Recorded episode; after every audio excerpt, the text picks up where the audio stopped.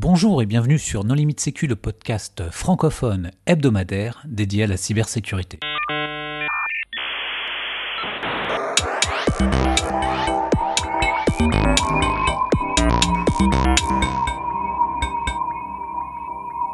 Alors aujourd'hui, nous recevons Quentin Nico de la société Elysium. Bonjour Quentin. Bonjour à tous. Pour discuter avec lui, les contributeurs Non Limite Sécu sont Nicolas Ruff. Bonjour. Vladimir Collat. Bonjour. Hervé Schauer. Bonjour. Et moi-même, Johan Hulova. Alors, Quentin, en préambule, est-ce que tu voudrais bien te présenter? Euh, oui, bah, enchanté à tout le monde, hein, Quentin Nico, donc euh, d'Elysium Security. Ça fait très peu de temps que je suis dans la cyber. Hein. j'ai rejoint le, j'ai rejoint cette belle aventure il y a un an et demi. Euh, avant, j'étais, euh, j'ai eu un, profil un petit peu particulier. J'ai fait pas mal de, de boulots différents dans pas mal de pays différents. Et, euh, puis voilà, la cyber, en tout cas, c'est, c'est plutôt quelque chose qui me plaît. Donc, en tout cas, on va, on va rester sur le long terme. Alors, qu'est-ce qui a poussé euh, les fondateurs à créer cette société?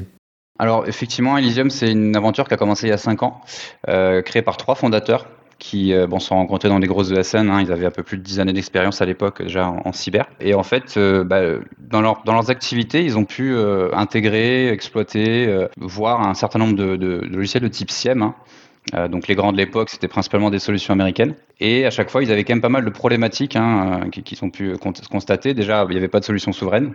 Donc euh, à l'époque, c'était encore plus vrai qu'aujourd'hui. Et c'était des solutions qui, euh, qui visaient quand même principalement les grosses structures, hein, donc euh, les grands comptes, les administrations, donc on va dire 5% du, du marché. Tu peux citer les, les trois fondateurs? Oui, bien sûr. Donc, euh, il y a Sébastien Dartigalong. Hein. il a un profil expert défensif au niveau gouvernance. Johanny Sartel, qui est, qui est plutôt un profil technique défensif dans la, dans la cyber.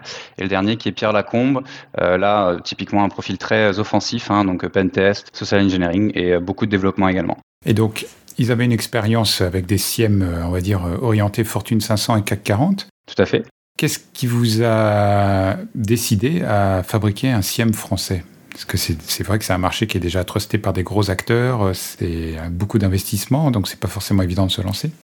Bah effectivement, donc à l'époque, il y avait quand même principalement euh, bah, peu de solutions françaises et même euh, européennes. Hein. Entre temps, ça a un petit peu changé, euh, mais c'était voilà surtout des, solutions euh, quand même assez coûteuses et peu accessibles, soit techniquement ou financièrement. Et à l'époque, en tout cas, c'était les premières générations, peut-être les deuxième génération de, de. Donc ils avaient quand même pas mal aussi de, choses qui leur étaient reprochées, hein, notamment bah, la, la, complexité à intégrer et à exploiter, ce qui faisait que du coup, euh, le coût, l'investissement était important, mais l'efficacité derrière n'était pas forcément au rendez-vous. Donc déjà, ils ont voulu faire quelque chose de relativement performant, mais aussi euh, bah, d'attaquer les 95% du marché qui restait, hein, euh, qui était vraiment pas adressé, euh, surtout à l'époque, à savoir bah, les PME, les ETI et puis même, euh, même les TPE. Je vais peut-être dire un gros mot, mais ELK là-dedans alors ELK, oui, c'est très bien effectivement. Hein, donc euh, c'est une solution open source qui du coup bah, plus accessible financièrement, euh, mais qui du coup bah, peut rester quand même assez inaccessible euh, techniquement. Donc quand on s'adresse à des, PME ou même des ETI qui ont parfois pas forcément de services informatiques, de leur demander de, de, basculer sur des solutions open source, c'est pas forcément toujours simple. Donc c'était quand même aussi intéressant d'avoir une solution clé en main qui soit très simple à utiliser, très simple à, mettre en place. D'ailleurs, entre-temps, nous, ce qu'on a, qu'on a pu trouver comme terme hein, pour démocratiser vraiment bah, le terme SIEM, hein, puisque ça parle pas forcément à tout le monde, notamment pas aux PME, on appelle ça un système d'alarme informatique. Donc ça c'est un terme aussi euh, qui permet quand même de simplifier un peu tout ça. Et on en parle d'ailleurs enfin, en fonction de la typologie de client, on, ne mentionne pas forcément la technologie SIEM ou, XDR ou SOR, hein, enfin voilà des technologies qui parlent pas forcément à tout le monde. Il y a eu des SIEM français, hein. moi je me souviens d'Exaprotect, qui est aussi une société lyonnaise comme vous. Oui. Ben, ben bon, ce sont des, des SIEM français qui euh, ont fini euh, rachetés euh, par des Américains. Donc effectivement, on n'en entend plus parler. C'est l'objectif aussi de, de, se faire racheter par un Américain et puis comme ça, hop, le SIEM français, pouf pouf. Ah, ça n'a pas l'air d'être trop dans, la culture d'entreprise. Euh, un, petit point qui est quand même assez intéressant de mentionner hein, pour les origines d'Elysium Security et, de, notre SIEM, hein, donc Nemesis. On est composé uniquement d'experts en cyber euh, et qu'en en fait, dès le début, on a choisi de s'autofinancer. Donc, c'était pas forcément la, voie facile. Hein. Euh, donc, on a eu zéro investissement extérieur. Et dès la première année, on n'était pas vraiment en mode start-up, hein, c'est-à-dire que on alternait à peu près 50% de notre activité sur tout ce qui va être audit, pentest, euh, énormément de formation, intervention suite à incident, conseil, etc. Euh, et 50% d'activité sur du dev euh, de, notre solution, hein, maintenant de nos solutions d'ailleurs, ce qui nous a bah, permis bah, de choisir un petit peu ce qu'on faisait, d'avancer à notre rythme d'être rentable aussi hein, de la première année, même sans commerce au début, euh, d'avoir une belle croissance aussi, hein, en doublant à peu près notre chiffre d'affaires tous les, tous, les, tous les ans juste avec le bouche à oreille, euh, et d'aujourd'hui d'arriver avec une solution qui est, euh, bah, qui est très opérationnelle, hein, puisque les personnes qui l'ont développée sont des experts du terrain, mais surtout qui est stable. et, et on risque pas de disparaître demain, parce que de toute façon, jusqu'à présent, on n'en a même pas besoin pour survivre. Alors, si c'est un système d'alarme pour les TPE, est-ce que ça fonctionne en mode SaaS ou est-ce que c'est 100% géré par le client? En gros, si, une alerte est levée, est-ce que c'est le client lui-même, le, plombier ou le notaire du coin qui doit la traiter? Ou est-ce que vous avez une offre derrière où vous proposez de reverser le malware et vous envoyez un hélicoptère? Alors effectivement, euh, un des points les plus euh, problématiques hein, pour les technologies SIEM, euh, outre le côté accessibilité de la solution, c'est aussi bah, l'accessibilité de l'intégration, mais aussi l'accessibilité du service associé. Hein, donc typiquement ce qu'on peut appeler le SOC, la CTI ou le CERT, et tout après les équipes d'intervention qu'on appellerait plus le CSERT a priori. et donc c'est vraiment ces, ces, trois points-là qui faisaient que c'était complètement inaccessible au commun des mortels, hein, si j'ose dire. Donc pour la partie intégration, ça on l'a quand même aussi bien optimisé pour que ce le plus simple possible euh, et le plus rapide. Hein. On, descend à quelques jours, mais on peut même descendre encore euh, plus bas. Hein. L'objectif c'est de descendre à quelques heures pour euh, que la solution soit opérationnelle. Et pour la partie service, on a lancé notamment un programme de partenariat hein, auprès de SN, d'infogérants et des différents acteurs de l'informatique. mais le principe, encore une fois, c'est qu'elle soit très simple à exploiter et que puisse avoir différentes typologies d'exploitation, que ce soit en interne, en externe, en hybride ou même à la demande. Donc typiquement là on parlait des TPE. C'est vrai que c'est une cible qui n'est pas forcément adressée par, euh, par ce, type de système d'alarme. ce qu'on a imaginé hein, pour les TPE, c'est en fait quelque chose de mutualisé, où on vraiment mutualise un maximum de ressources pour réduire grandement les coûts, euh, de ne pas forcément avoir besoin d'avoir accès à l'interface, hein, parce que euh, une entreprise de 3 ou 4 personnes, euh, va avoir accès à l'interface d'un SIEM, je pense pas qu'elle aura trop le temps de l'exploiter. Mais par contre, elle aura toute la partie notification, donc par mail, par SMS, dès qu'il y aura des alertes qui vont monter, toutes les fonctionnalités de réponse automatique, donc là c'est plus la partie SOR, on va dire, SOR, et nous ou un partenaire, on reste en backup. Donc une fois qu'elles reçoivent ces infos, un minimum sur les alertes, elles choisissent. Soit elles sont en capacité de le faire, soit elles appellent leur infogérant ou leur prestataire informatique qui va pouvoir intervenir, soit euh, à la demande, ils nous sollicitent et puis on a, on a un service de ticketing, hein, euh, nous qu'on a appelé le comptoir sécurité, où du coup, sous SLA, sous quelques heures, euh, ils, nous, ils nous contactent et on intervient. En France, c'est difficile de travailler sans être adoubé par l'ANSI.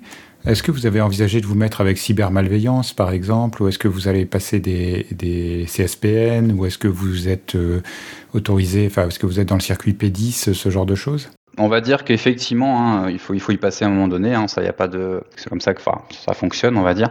Euh, on est sur cybermalveillance, mais plus pour la partie service. Hein, donc, on intervient souvent bah, en région parce que euh, beaucoup d'acteurs ne descendent pas forcément en Auvergne-Rhône-Alpes pour euh, aider les plus petites entreprises. Donc, nous, on est là avec, eux sur cybermalveillance.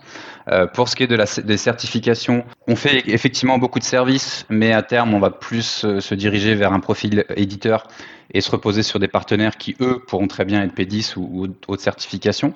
On est pas mal aussi en contact avec euh, bah, notamment euh, notre représentant régional hein, de l'ANSI. Et effectivement, il nous a été proposé de passer des certifications pour notre produit. Sauf qu'aujourd'hui, euh, c'est pas forcément sur une priorité, on va dire, sur notre roadmap, hein, parce que ça représente quand même des budgets assez conséquents et quand même pas mal de travail aussi administratif derrière. C'est du budget et du temps qu'on préfère allouer à la R&D pour l'instant, surtout que sur cette typologie de solution, la certification reste assez limitée. C'est juste une, certaine partie des fonctionnalités. Euh, il me semble surtout, sur le, euh, la, gestion des données collectées. Donc on va dire que ça nous ferme pas beaucoup de portes de ne pas avoir cette certification pour l'instant. Oui, parce que Nicolas, tu citais l'ANSI, mais enfin, si c'est une CSPN, euh, je, doute qu'il y ait forcément un cœur crypto sur la solution, donc c'est pas forcément utile. Tout ce qui va être, on va dire, prise P10, si vous n'adressez pas les OIV, je suis pas sûr que ce soit vraiment utile. Donc les qualifications de l'ANSI, en tout cas pour vous, pour l'instant, je suis pas sûr que ce soit forcément utile. Non, non, effectivement, ça, ça s'adresse plus à des grosses structures. Euh, et puis encore une fois, pour la partie service, euh, c'est quelque chose qu'on fait très bien. Alors parfois avec les OIV dans un deuxième temps, mais euh, mais voilà, c'est c'est pas pas notre priorité effectivement. À terme peut-être, mais pas pour l'instant. Et votre CIEM, il est distribué par quel canot euh, pour l'instant, on fait de la vente directe principalement, euh, mais on a développé de plus en plus de ventes indirectes. Hein. Oui, mais pour toucher des, des, des, des PME, euh, ça me semble difficile en vente directe Pas forcément. On a l'avantage d'être, alors, de commencer à être assez connu dans la région, hein, notamment sur la partie service. Donc, on, a un certain nombre de, clients hein, déjà existants. Donc, vous allez structurer un, programme de distributeurs, de revendeurs oui, non, tout à fait, tout à fait. Euh, on, a, on fait pas mal d'actions. Alors c'est vrai que jusqu'à présent, on était plus en mode sous-marin. Donc typiquement, euh, avant, il y a un an et demi, on n'avait pas de commerce et on avait, euh, on a commencé le marketing il y a très peu de temps. On était vraiment focalisé sur la R&D en mode bulle, donc on communiquait peu. Cette année, on a mis en place quand même pas mal de choses, des partenariats, notamment bah, on parle des PME, on a fait un partenariat avec la CPME autour de notre solution, donc pour proposer à leurs adhérents, puisque la vocation de la CPME, c'est aussi de protéger les PME. On a fait des partenariats aussi avec diverses associations cyber ou diverses institutions.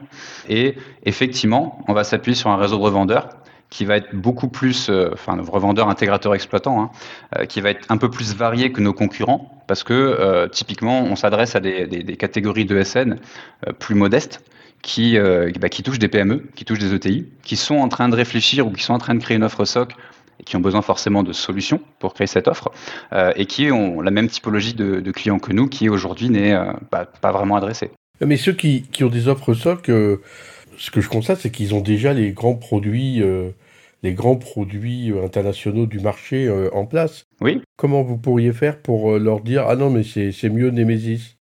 Ah bah, c'est pour ça qu'on a, on a, on va dire, une stratégie un petit peu différente, c'est-à-dire que on n'aurait aucun souci hein, d'être mis en compétition avec ces solutions, que ce soit sur la partie performance ou la partie bah, coût, hein, typiquement, ou facilité d'intégration de l'exploitation. mais on va pas forcément se focaliser sur ces grosses ESN qui sont, qui ont déjà des business models bien ancrés sur bah, des solutions pas forcément souveraines et, pas forcément euh, dans les mêmes budgets. Donc on va plus se focaliser justement sur, sur ces, euh, challengers en fait, hein, ces ESN qui peuvent aller jusqu'à même parfois 500 employés, euh, qui sont en train de créer des offres SOC et qui ont vraiment le cœur de leur, de leur clientèle qui, est, qui sont les TPE ou les PME ou les, ou les ETI. On peut imaginer quand même que ça va être sécurisé vu l'historique des fondateurs. Est-ce qu'ils ont une petite expérience aussi dans le domaine de la sécurité offensive? Alors oui, c'est un des avantages. Encore une fois, comme j'ai dit, les personnes qui développent notre solution, c'est des experts euh, opérationnels hein, du terrain. Donc euh, côté défensif, côté offensif, côté, côté euh, gouvernance. on va dire, on, doit avoir une quinzaine d'ingénieurs aujourd'hui qui sont tous bah, et sur le terrain et sur le dev. Euh, et effectivement, euh, on a des exigences en termes de sécurité qui, euh, je pense, peuvent être assez complexes comparées à, à, certaines entreprises. typiquement, on est tous sous Linux, hein, donc même les commerciaux, même au marketing, on, est sur Linux. Nos téléphones, c'est ni Android ni iOS voilà, on va pas forcément parler de bunker, mais en tout cas, on va dire qu'on a un niveau d'exigence qui est assez élevé.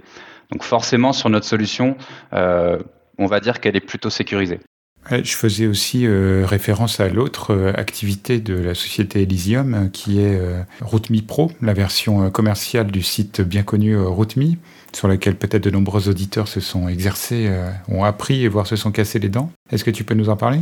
Effectivement, alors bah pour l'histoire, en fait, Elysium, bah, trois fondateurs qui font également partie des fondateurs de RouteMe. donc pour rappel, les RouteMe, c'est une association également lyonnaise euh, qui était une des précurseurs hein, dans, dans, bah, effectivement euh, la formation un peu pratique, fun euh, et gratuite à la cybersécurité, parce qu'il y a 15 ans, il n'y avait pas grand-chose hein, pour se former. et donc, les trois fondateurs étant aussi très proches hein, du fondateur principal de RootMe, ils ont, ils ont décidé ensemble de créer RootMe Pro il y a deux ans pour adresser bah, des besoins un peu plus particuliers que peuvent avoir les, les professionnels. Comment est-ce qu'on transforme un site de CTF associatif euh, en une entreprise commerciale? Quel est le business model? Parce que autant RootMe dit ne liquez pas les solutions sur Internet, soyez fair play, autant euh, quand ça devient une plateforme euh, de formation qui délivre des diplômes, etc., on peut imaginer que les contraintes ne sont pas les mêmes. Quoi. Et puis en termes de disponibilité, en termes de sécurité et autres, quelle est la différence entre RootMe et RootMe Pro, pour faire simple? Alors pour faire simple, effectivement, RootMe euh, bah, est une plateforme très connue, hein, euh, qui est gratuite, c'est une association, donc avec relativement peu de moyens, qui historiquement est dédiée aux, particuliers. Euh, sauf qu'effectivement, il, devenait vraiment nécessaire de créer une offre pour les pros, parce qu'il y a quand même beaucoup de professionnels, que ce soit des écoles ou, des ESN, qui, qui formaient, on va dire, de manière industrielle, leurs étudiants ou, ou leurs employés sur RootMe, qui n'était pas forcément un usage autorisé. Euh, donc on a créé RouteMe Pro. Il existe d'ailleurs certains moyens qui permettent sur RouteMe de, de voir quand il y a beaucoup de personnes qui, qui se connectent depuis la même IP. et donc de, potentiellement être banni, parce que c'est pas c'est pas un usage autorisé. Donc voilà, c'était une des premières raisons de créer RootMe Pro. L'autre raison, c'est effectivement que ça reste quand même limité pour des usages bah, justement industriels hein, sur RootMe. Donc notamment tout ce qui va être, on va dire, monitorer la progression des, étudiants, ce qui va être de créer des cours, qui va être de pouvoir créer des CTF et d'organiser des CTF. Hein. Donc typiquement, c'est pas quelque chose qui est possible sur RootMe. RootMe ne peut pas organiser de CTF. Là, sur RootMe Pro, bah, on rentre la liste des joueurs, on choisit une liste de challenge, on appuie sur un bouton. En 5 secondes, on a un CTF euh, qui est accessible depuis navigateur euh, sans rien à installer. Ça, c'est pas forcément possible sur, euh, sur RootMe. donc, il y a des vrais besoins. Donc, c'est quelque chose, d'ailleurs, de toute façon, c'est dans l'ADN hein, de, de RootMe et d'Elysium, c'est vraiment de partager la, connaissance, hein, donc la, formation. et ça marche plutôt bien, notamment dans les écoles, parce que RootMe Pro, maintenant, on doit avoir, je pense, au moins une vingtaine d'écoles en France euh, qui, euh, qui, comment dire, qui, qui, ont signé. On a fait des partenariats, privilégiés avec le réseau CERTA, donc euh, les, BTS SEO. Donc tous les BTS SEO de France ont maintenant accès à RouteMe Pro. on a fait un partenariat également avec les IUT Réseau et Télécom. Donc on doit être à peu près à la moitié des IUT de, France, donc je crois une quinzaine répartis dans, tout le territoire qui ont accès à RouteMe Pro. Et petit à petit, on va continuer à descendre et même pourquoi pas à terme, hein, commencer dès le lycée. Johan va me détester, mais je dois avouer qu'il y a très bonne interview de Lalouka sur euh, un autre podcast francophone qui s'appelle Hack and Speak et qui est quand même, euh, à ma connaissance, euh, une des rares personnes à avoir routé la plateforme RootMe. Ou en tout cas en avoir parlé publiquement. Donc on peut dire quand même que c'était une plateforme de qualité, au moins en matière de sécurité, puisque malgré sa longue existence, elle n'a pas été piratée tant de fois que ça. Bah, surtout vu, vu la typologie d'utilisateurs de la plateforme, on pourrait s'imaginer qu'effectivement il y ait pas mal de tentations. Euh, parce qu'on a maintenant on a dépassé le demi-million de joueurs hein, depuis quelques mois, donc on est plutôt content de ça d'ailleurs.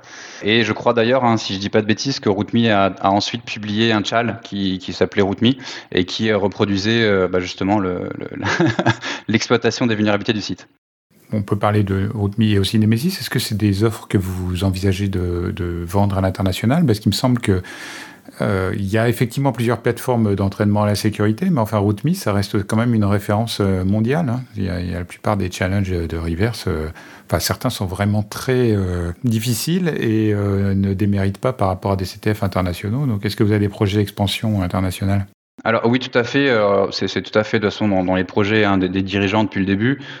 personnellement, moi j'ai un profil assez international, donc c'est aussi une volonté de ma part. RootMe, effectivement, est très implanté à l'international.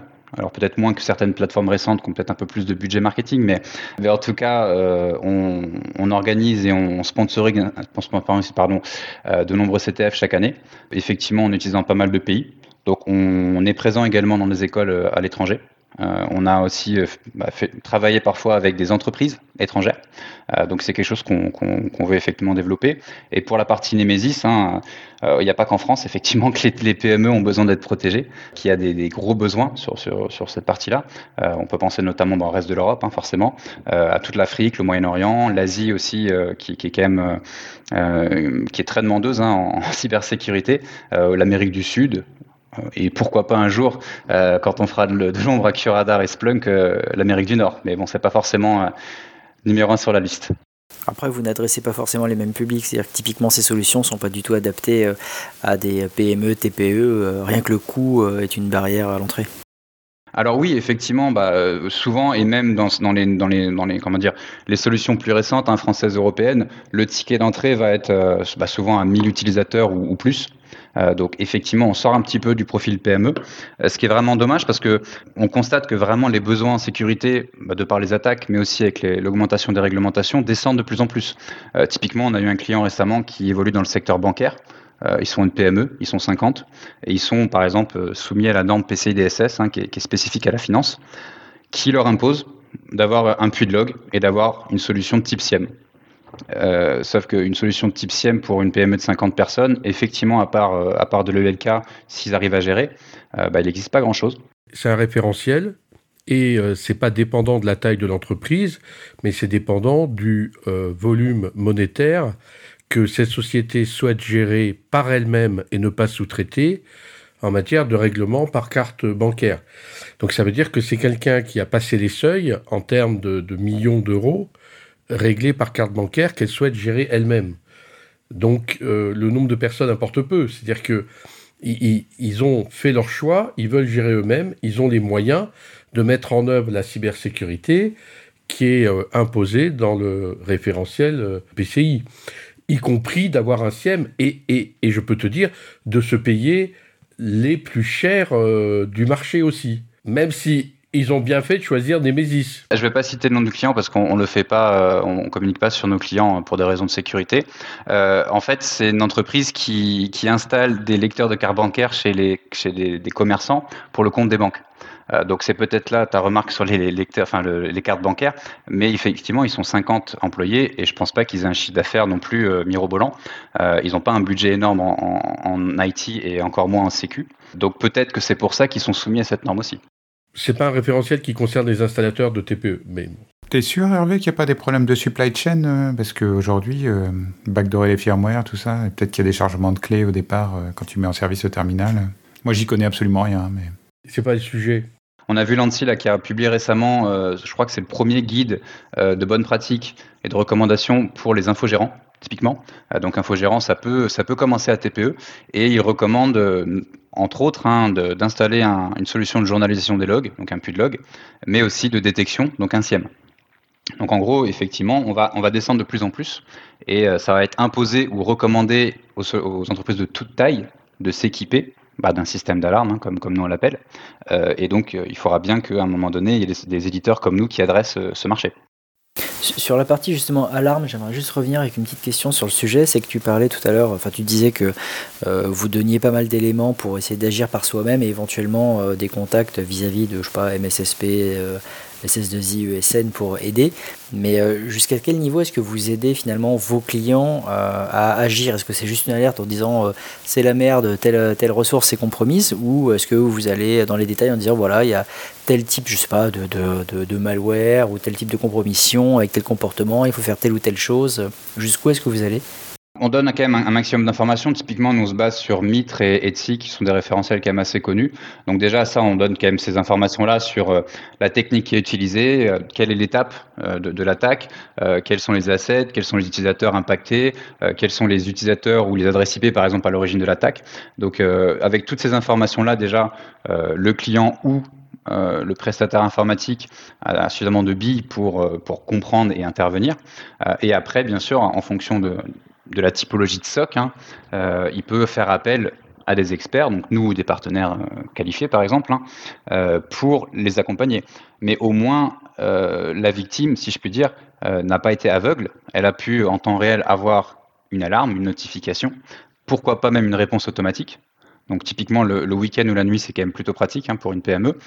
et tout ça, on peut, on peut vraiment le personnaliser. Donc on peut très bien choisir bah, en fonction de quelle alerte et, à quel niveau de criticité, on va avoir tout ce système qui va s'activer. Hein. Euh, typiquement, est-ce que le, samedi soir, je reçois un SMS euh, quand, j'ai une alerte euh, informatique bah, on peut choisir. Et après, bah, c'est encore une fois, on choisit de, quoi faire de cette information. Mais comme de toute façon, l'information et la vitesse et la réactivité, c'est quand même clé en cybersécurité, au moins on a donné toutes les infos pour agir le plus vite rapidement possible. Mais ça s'installe facilement sur un SI en fait, parce qu'en général, un SIEM, il euh, faut aller se connecter un peu partout, récupérer les logs, les parser. Il y a les logs de serveurs, les logs d'appli un peu exotiques. On va se connecter aussi sur du cloud, de l'Azure, AWS, euh, etc. avec euh, plein de, typologies de logs et, une certaine complexité. Ouais. Quel est l'effort en fait pour installer Nemesis? Effectivement, oui, c'est parce que c'est encore une fois une des problématiques hein, historiques du SIEM. Côté, utilisateur, c'est très simple. Hein. Nous, on, donne des fichiers de configuration qui disent bah, typiquement, voilà, euh, ton antivirus euh, de cette marque, bah, tu vas dans paramètres euh, envoyer les logs sur cette adresse IP, donc par un tunnel IPsec par exemple. et donc, on, donne vraiment un fichier qui, va rassembler bah, toutes les sources que le client, que l'utilisateur veut connecter. et après, côté Nemesis, quasiment tout est automatisé. il y a juste besoin après de personnaliser éventuellement l'interface, personnaliser quelques règles, quelques workflows, quelques graphiques. mais ça peut être très rapide. Et donc, effectivement, côté client, à partir du moment où on a donné des fichiers qui expliquent très simplement comment configurer les sources, euh, ça, peut passer, ça peut aller très vite. Et malgré tout, on peut, se tenir en support, en assistance, euh, s'ils ont besoin d'aide pour cette partie-là.